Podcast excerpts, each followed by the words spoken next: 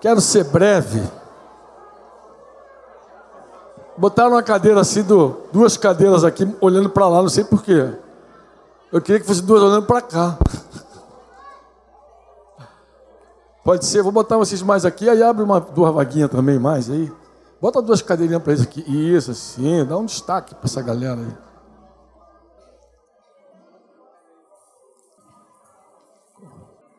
Eu não sei você, mas eu ouvi mais de uma vez, mais de uma vez ouvi uma, uma pergunta assim, Franco, por que, que as coisas comigo são tão difíceis?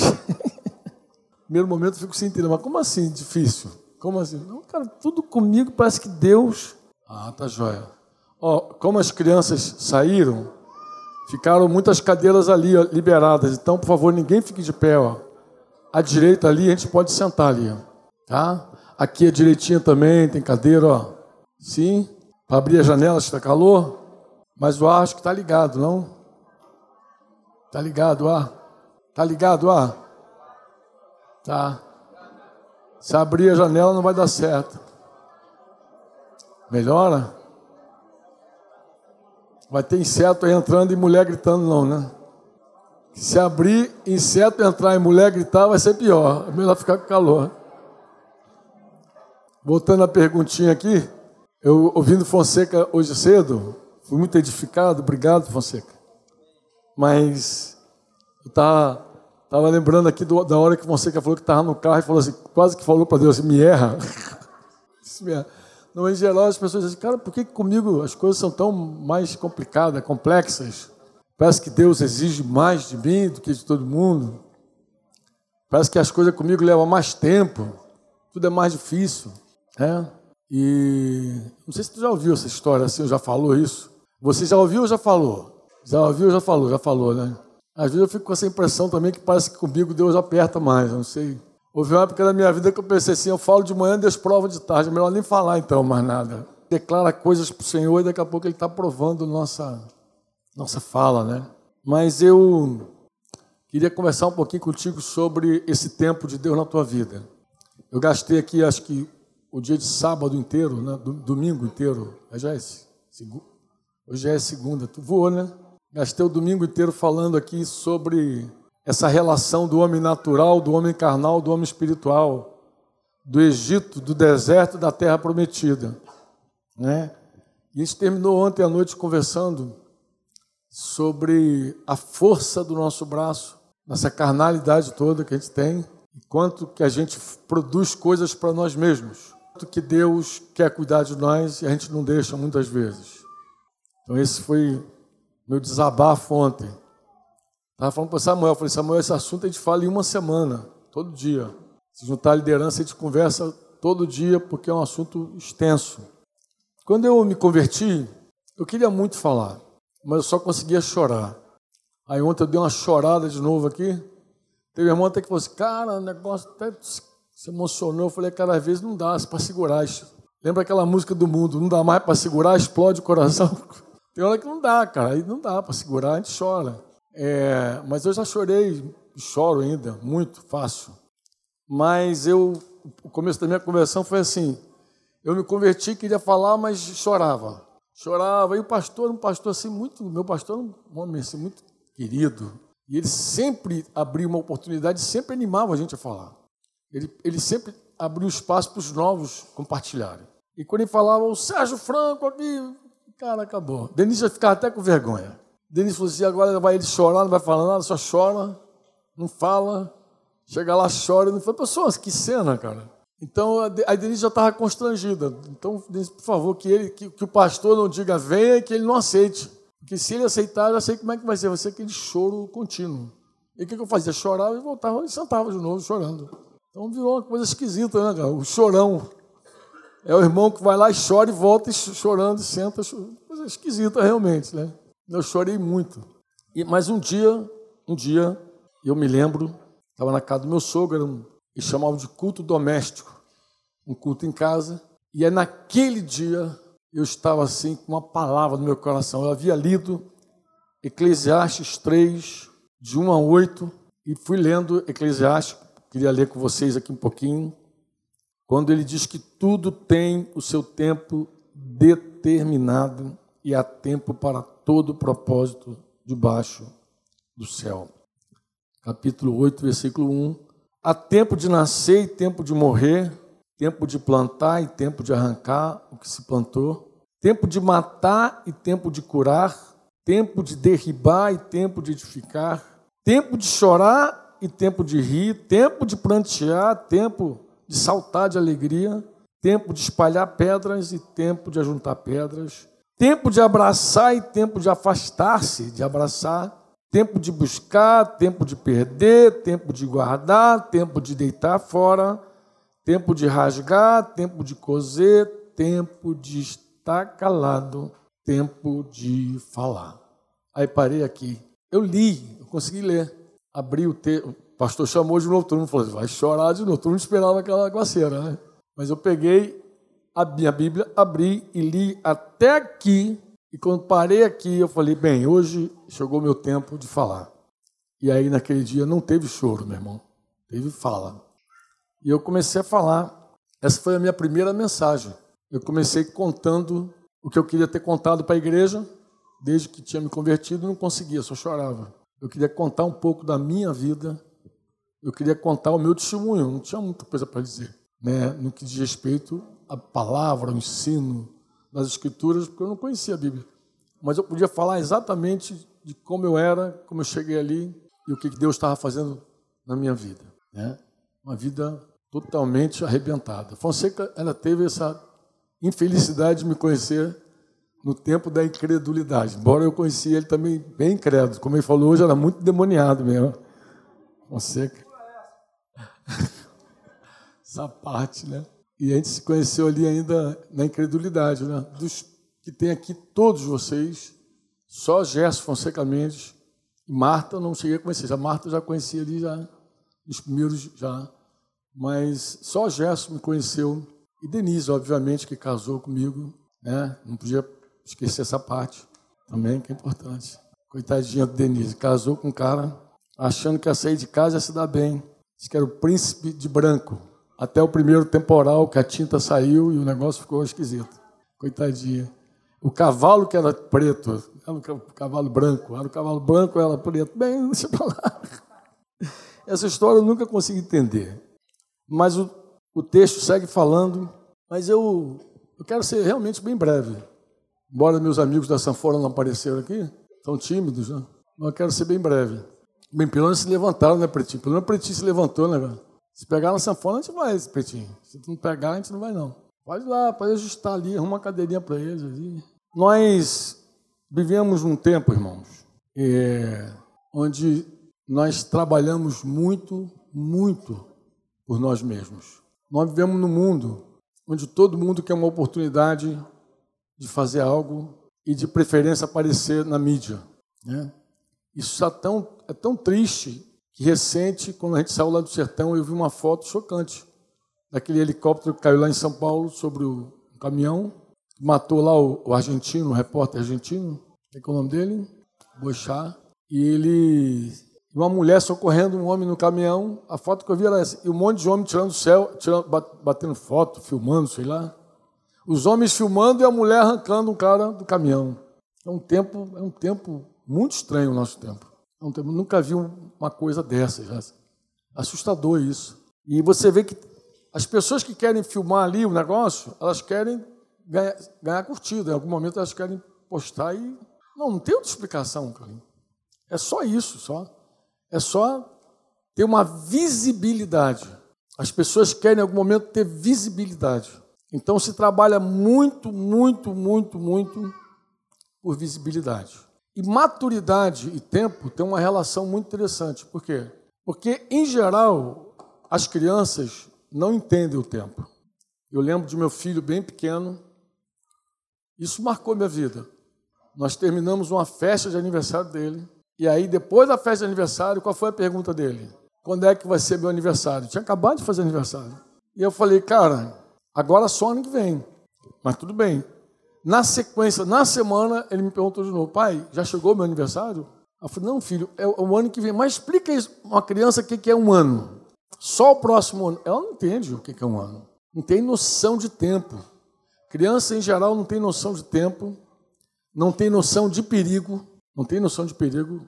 Você vê que as crianças se arriscam absurdamente. A gente fica, eu sou careca, mas se eu não tiver ficar de cabelo em pé de ver as crianças, ainda mais aqui, aqui. Estou vendo os anjinhos voando aqui embaixo, aqui, misericórdia, está cada rasante assim. E tem criança que não tem a menor noção de perigo. Por isso que os pais são responsáveis. Né? Você falou aqui hoje cedo mas quando a gente fala de tempo é muito engraçado, porque tempo e maturidade andam juntos. Na verdade, quanto mais maduro você é, mais você entende o tempo. E quanto mais imaturo você é, menos você entende o tempo. Principalmente se falar que há tempo para tudo e modo, e que Deus tem o tempo dele e o modo dele de fazer as coisas, aí pira a cabeça geral se for um homem natural, como eu falei, ele não, entende as coisas do espírito, aí que ele não vai discernir absolutamente nada.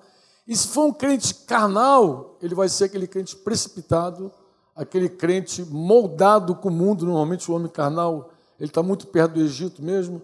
Então o mundo, ele está impregnado de mundo, ele é mundano, a gente chama até de crente mundano, né? Cristão mundano, mundanizado.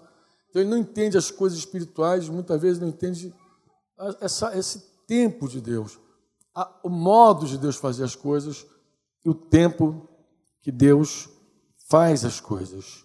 Se você observar no meio da igreja, as pessoas mais precipitadas e as que mais trabalham por seu próprio tempo são as mais carnais. Quando você lê carnal, abre parênteses, leia-se criança em Cristo. É gente que nasceu de novo, mas não desenvolveu ainda, não, não cresce. Então ela sempre está naquelas. E vai as coisas evidenciando, né? Tem um monte de coisa que evidencia essa carnalidade, mas principalmente quando você vê que ela é infantil e ela quer promover com o seu próprio braço os acontecimentos, principalmente acontecimentos que projetam essa pessoa.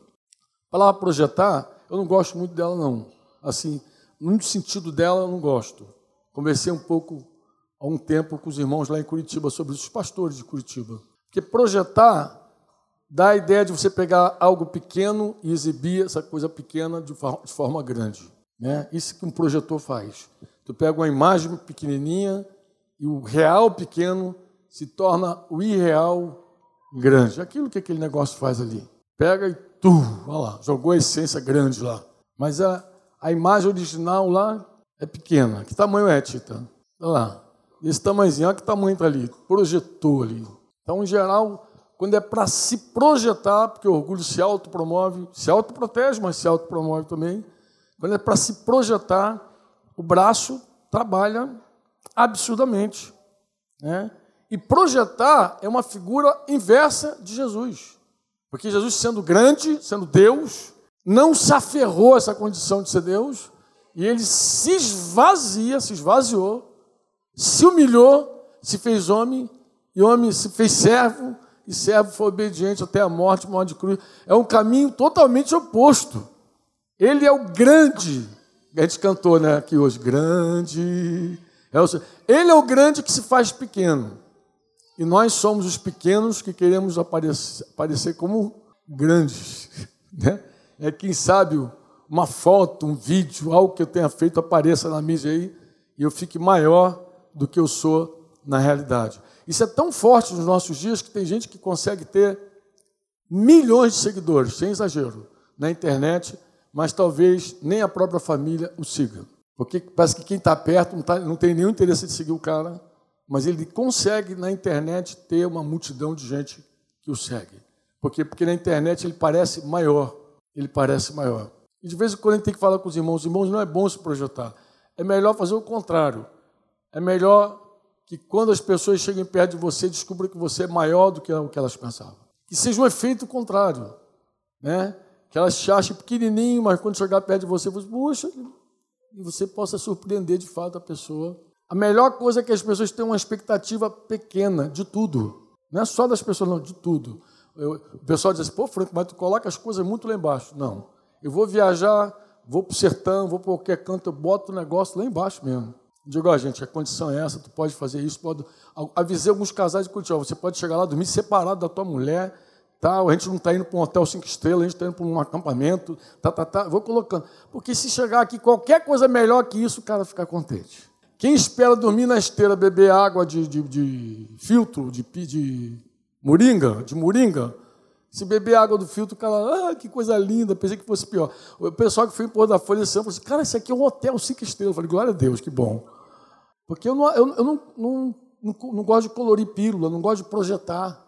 De preferência, a pessoa espere o pior. Porque se ela esperar o pior, se ela esperar 10 de alguém, ela pode se decepcionar muito. Porque se essa pessoa que ela espera que é 10, se, se ela for 9, ela já fica frustrada. Ih, fui lá, me falaram que o cara era gigante. Esperava 10. Mas quando foi 9, perdeu, está abaixo da expectativa dela. Mas se você é, gerar uma expectativa na pessoa dela encontrar um cara que é 3, diga lá, o cara é 3, e chegou lá, o cara é quatro. Ela ficou feliz. Me surpreendeu, foi maravilhoso, glória a Deus. O cara foi quatro. Quatro é menos que nove. Mas ela só esperava três do cara. Ela não esperava dez. É muito ruim esse, esse negócio de projetar. É melhor mesmo se esvaziar. É melhor mesmo descer. É melhor mesmo se humilhar como Jesus. Amém? Embora Jesus, ele é grande. Amém ou não? Eu, quando era novo convertido, também nesse tempo da, da choradeira, cara que me evangelizou, me discipulou, posso dizer assim, me deu assim, os primeiros caminhos no Senhor. Ele era analfabeto, paraibano, acho que é por isso que eu tenho tanto apego ao Nordeste, é o sertão ali. Ele era de Campina Grande, não, não sabia ler o cara, mas ele me explicava a Bíblia. Então, eu sentava com ele, conversava com ele, que ele tinha uma barraca na feira, e ele me ensinava a Bíblia. Eu chegava em casa e dizia: Denise, o cara não sabe ler, mas ele me explica a Bíblia. Como é que pode um negócio desse? Então eu abria, ele, ele dava os textos, eu lia, né, Denise? Várias vezes. Né? E se ele pregasse no púlpito, dificilmente alguém suspeitaria que ele era analfabeto. Ele tinha uma habilidade tão grande com as escrituras que você dizia, esse cara lê. Não, mas a mulher lia para ele. Então ele já sabe, conhecia, memorizava os textos, dizia tal, tal, tal, abre tal, abre e pregava. Pregava com afluência, uma unção poderosa. E isso me quebrou muito, porque eu não conhecia nada disso. Eu não sabia que era unção, não sabia nada. As coisas do Espírito conhecia. Mas esse cara também me falou uma coisa que talvez você já tenha ouvido. Ele falou: cuidado com as barras. Ele falava de três barras. Quem se lembra? A barra da saia, a barra do ouro e a barra da fama. Dizia, cuidado com as barras, Franco. A barra da saia, a barra do ouro e a barra da. Já falava assim sempre. Ó oh, filho, foge da barra da saia, da barra do ouro e da barra da fama. Engraçado, ele falava isso, mas depois, lendo as escrituras, eu vi que a gente aprende realmente que o profeta Balaão foi um cara que amou o ouro. Salomão se perdeu porque se envolveu com as mulheres, demasiadamente, teve mil mulheres, 700 esposas, 300 concubinas. Meu irmão, que homem, esse aí é doido. E o rei Saul, o rei Saul é muito interessante, porque o rei Saul gostava mesmo, era da fama. Saul amou Davi e amou mesmo Davi. Diz que ele amou Davi. Mas o problema com Davi foi o dia que aquela mulherada cantou aquele corinho para Davi. Se lembram? Cantar corinho, pô. mulher cantando corinho é um problema, né? Elas cantaram quando eles voltaram da guerra lá, que Saul matou milhares e Davi matou quantos?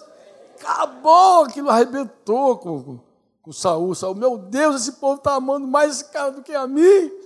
Só falta dar o um trono para ele. Acabou, ele, ele quando o povo tirou os olhos de Saul e colocou os olhos de Davi, aí Davi deixou de ser amigo, virou um inimigo dele. Um inimigo.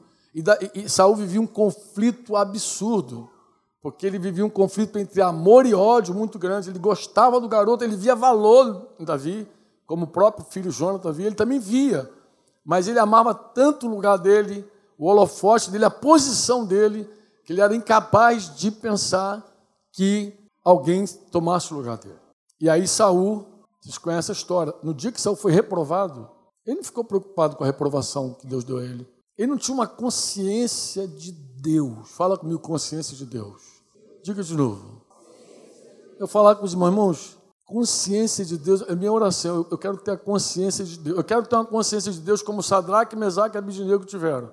Uma fornalha de fogo queimando e os caras têm a certeza de que Deus está ali com eles para livrá-los ou não, mas tem certeza que Deus está com eles. Eu quero ter essa consciência. Eu digo, gente, se a gente não consegue crer que Deus livra a gente da fornalha, porque eu vejo crente hoje que não acredita que Deus livra da doença, quanto mais da fornalha. Entra doença, um consultório médico, o cara fica desesperado, está aqui cardia.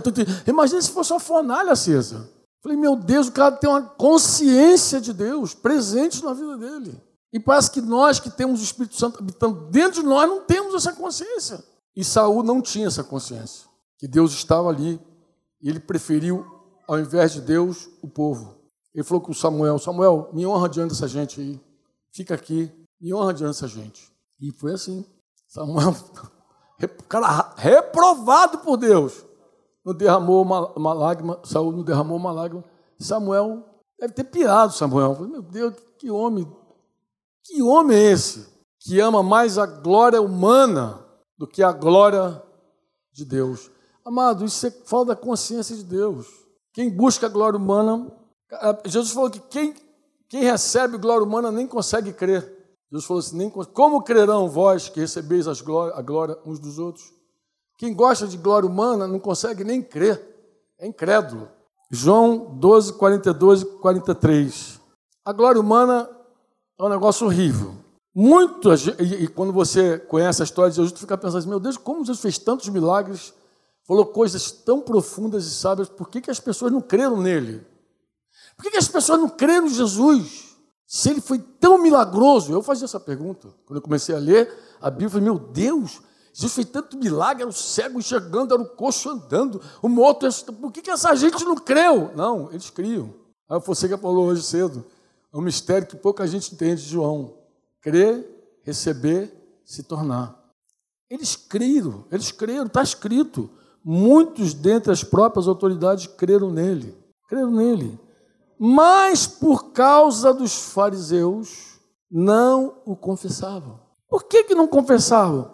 Para não ser o quê? Expulso da rodinha de amigo da faculdade.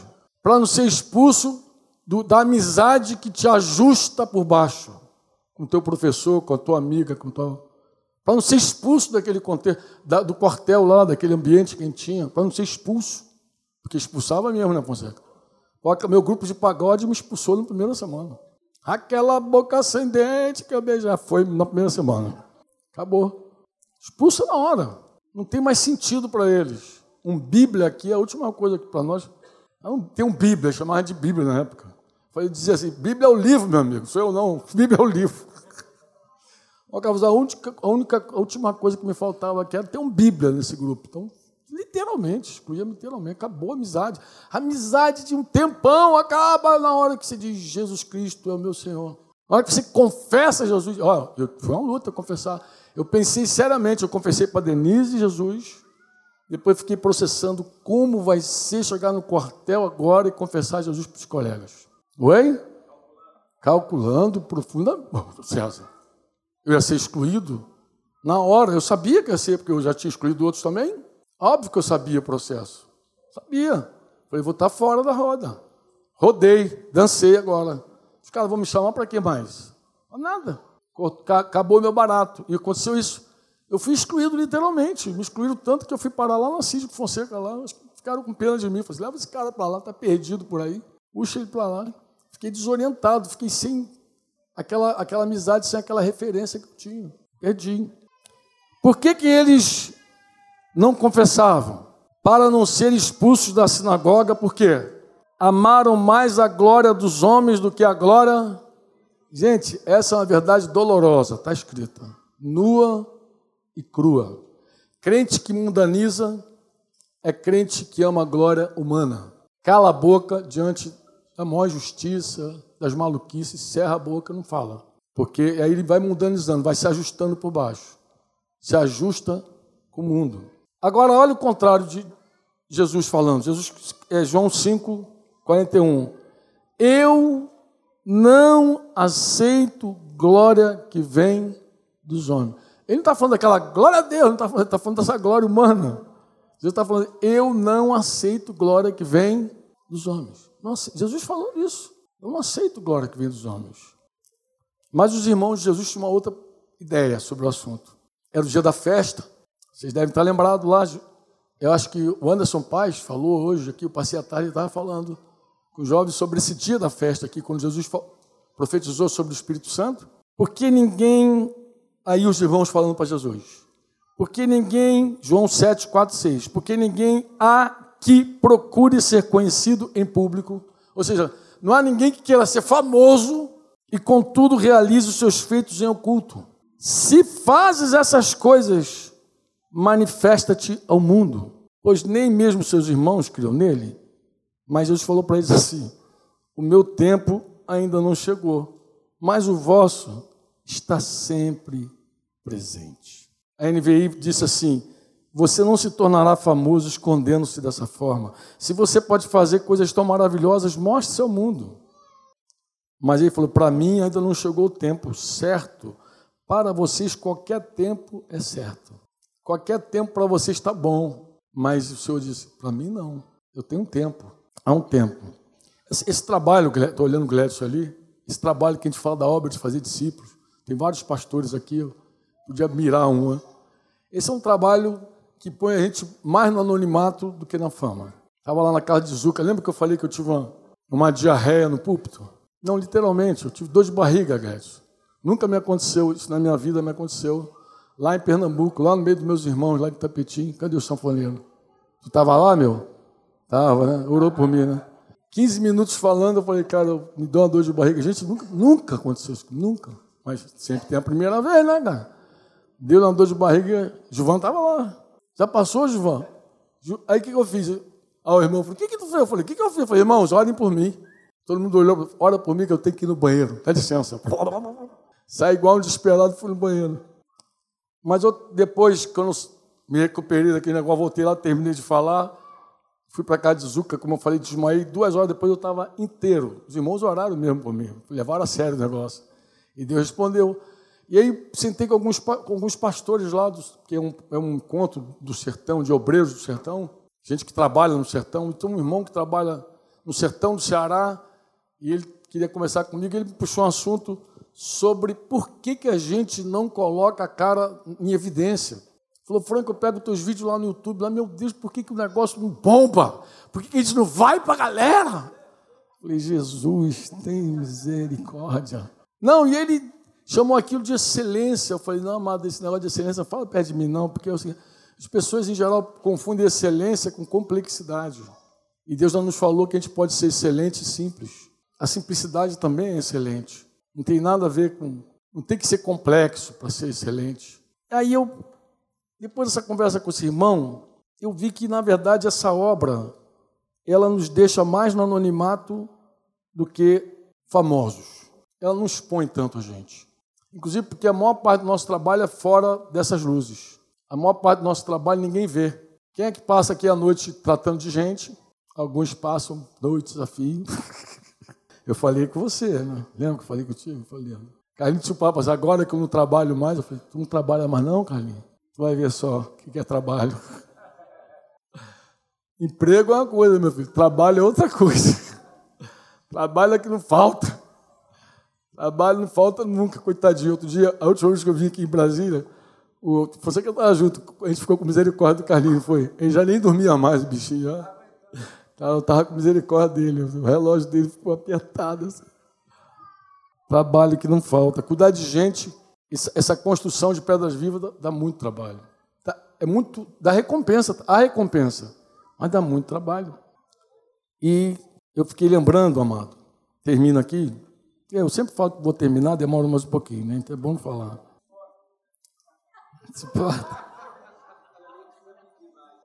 Estava falando como Deus esconde algumas pessoas e usa as pessoas na hora mais inusitada, né?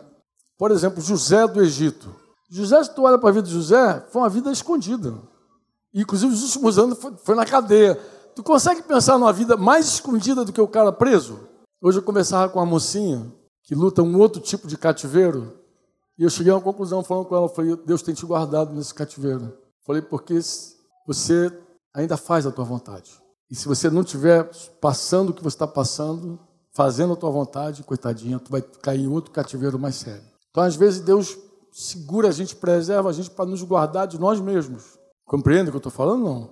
E José ficou ali na cadeia ali, saiu. Imagina a cena: de manhã o cara acordou na cadeia. Deve ter cortado o cabelo para falar com o faraó, tinha uma audiência importante. Pá, pá, pá, pá. E aí, de noite, foi dormir no palácio. Acorda na cadeia, dorme no palácio. Não é uma coisa inusitada que Deus faz? Tira o cara do escondido, do anonimato. Assim também foi com Davi. Davi foi levar a marmita lá dos irmãos dele, lá. Estava na guerra lá. Viu aquele conflito lá de, de, de, de, Golias com o povo de Israel, aquela coisa toda. O cara ia lá e desafiava, e o povo não aceitava o desafio. Ficou indignado e entrou para a história. Um garoto, um moleque, anônimo. Tem uma música espanhola que a gente canta, né? Sacou me vida del anonimato, me deu corona e vestia. Deus tirou da vida o anonimato, literalmente. Estava anônimo lá, escondido. Pegou e é esse cara que eu vou usar. E eu acho que a maioria de nós, a maioria de nós, tem medo do anonimato. Tem uma frase de Tozer que diz assim: não somos nada a menos que tenhamos uma multidão à volta. Sem perceber que penetrar na presença de Deus é uma jornada muito solitária. Ó, se tem uma coisa que não dá para ter plateia, é a hora que você entra no Santíssimo Lugar. e se você não é a pessoa que tem que ser no Santíssimo Lugar, dificilmente vai ser no meio da multidão.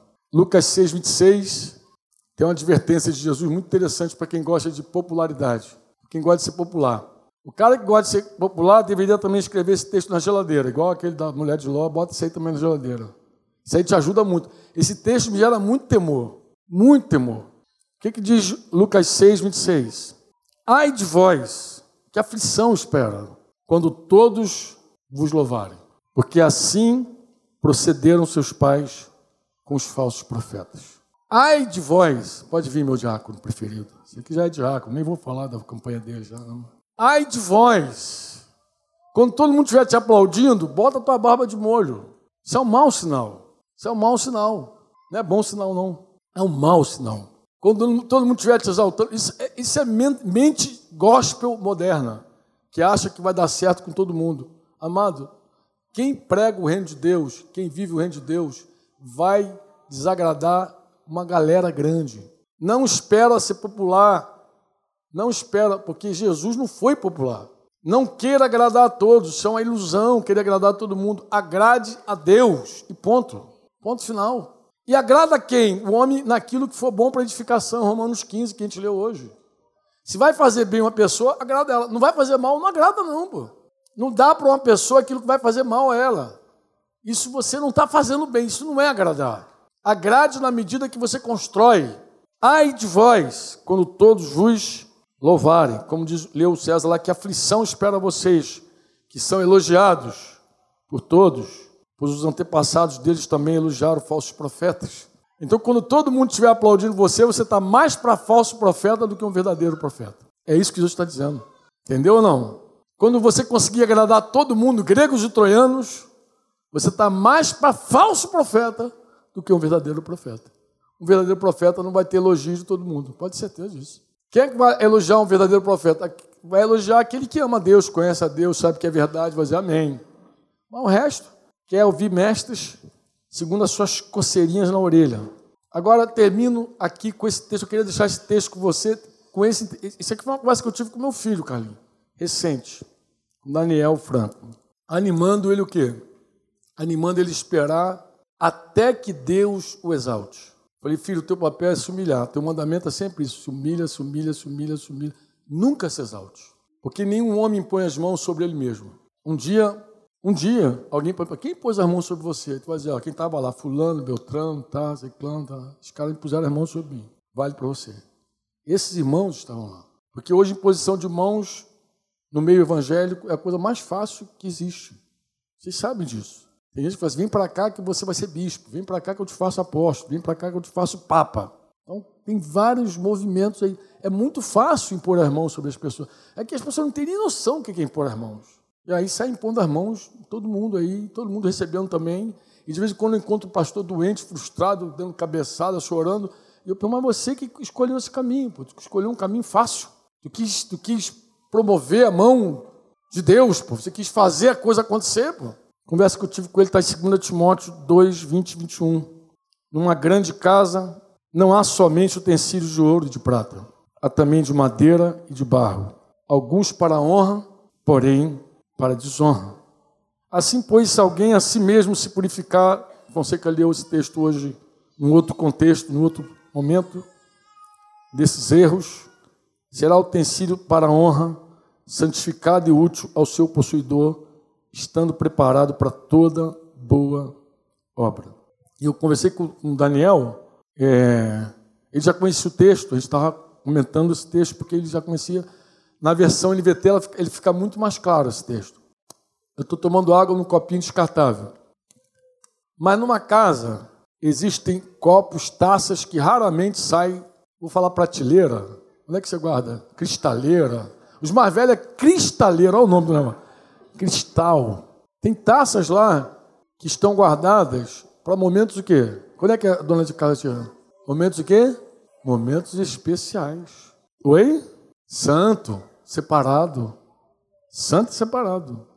Tá lá. Tem o que é de todo dia, aquele copo de geleia que tua mãe limpou a geleia e você começou a usar. Aquilo, tá todo dia lá. Requeijão, geleia. O problema é o seguinte: a gente vê o copo de requeijão sendo usado todo dia e fica assim, cara, por que, que a minha vida não acontece? Olha esse copo como ele está sendo usado. O copo de geleia vai para lá, vem para cá e quebra, de vez em quando não quebra. Ai, quebrou, mas deixa para lá. Você é de geleia mesmo, tá bom, vai. Ninguém chora quando quebra um copo de geleia. O pessoal fica desesperado quando chega numa mesa e tem aquele negócio fino, assim, que parece até que é de ouro, assim, aquele estoque. Meu Deus, que. Paulo está falando com Timóteo que assim somos nós também. Você está reclamando porque está levando tempo, mas você não sabe para aquilo que Deus quer usar você. Para de querer ser vulgar. Para de querer ser copo de geleia no que Deus planejou para a tua vida. Que Deus pode estar tá dando um polimento, um trato tão especial na tua vida para usar você numa hora muito especial. Muito. Eu sei que tem irmãos que ficam agoniados, mas Franco, quando é que vai acontecer? Descansa, amado. Não se projeta, não se lance, não impõe as mãos sobre você mesmo. Não, você não, não tem aquele cara que entrava no, no canhão do circo e ele mesmo tacava fogo. Ele...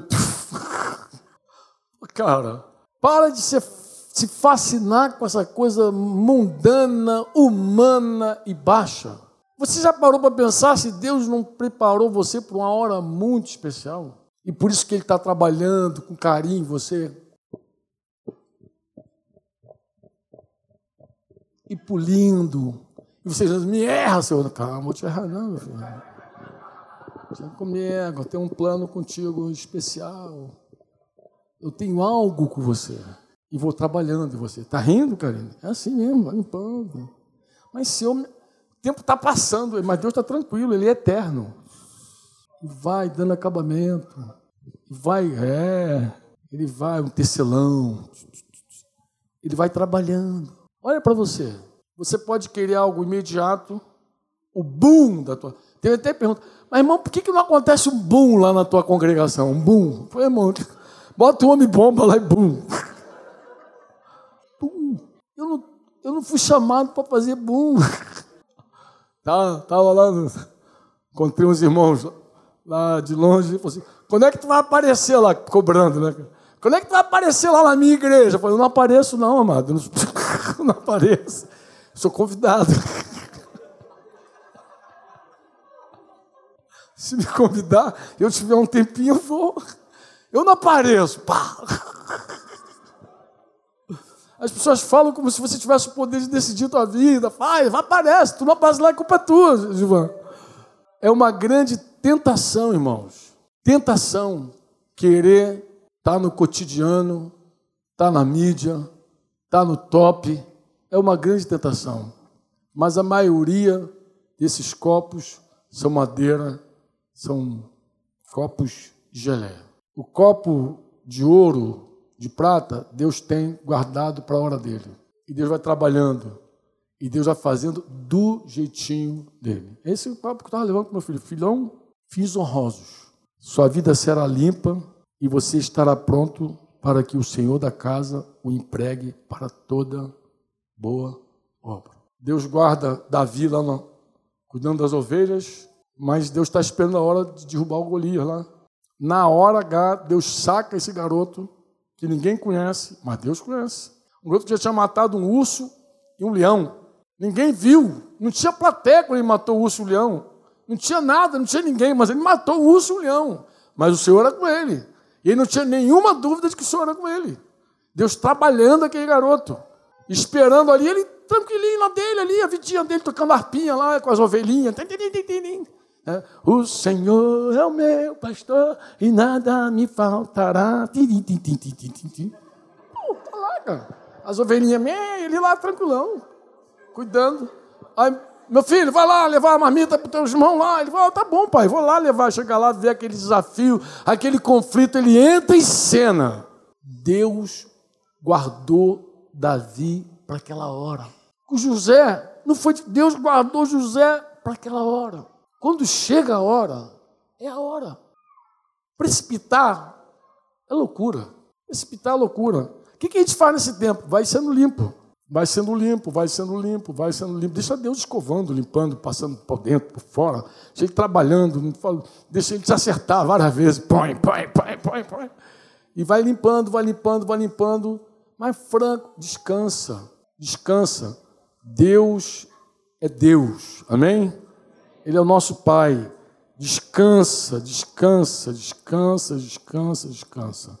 Termino com Colossenses 3, de 1 a 3. Porquanto, portanto, se foste ressuscitado juntamente com Cristo. Quem, foi, quem ressuscitou juntamente com Cristo aqui? Quem tem a certeza que ressuscitou juntamente com Cristo? Quantos filhos de Deus tem aqui? Você que não te ouviram hoje de manhã, não, não é possível. Quantos filhos de Deus tem aqui que ressuscitaram com Jesus?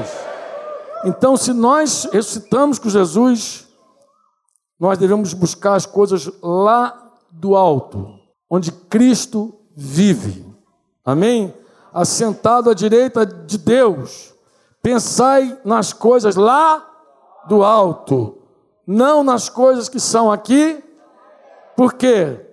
Porque morrestes e a vossa vida está oculta, juntamente com Cristo em Deus. Aleluia! Aleluia! Amém.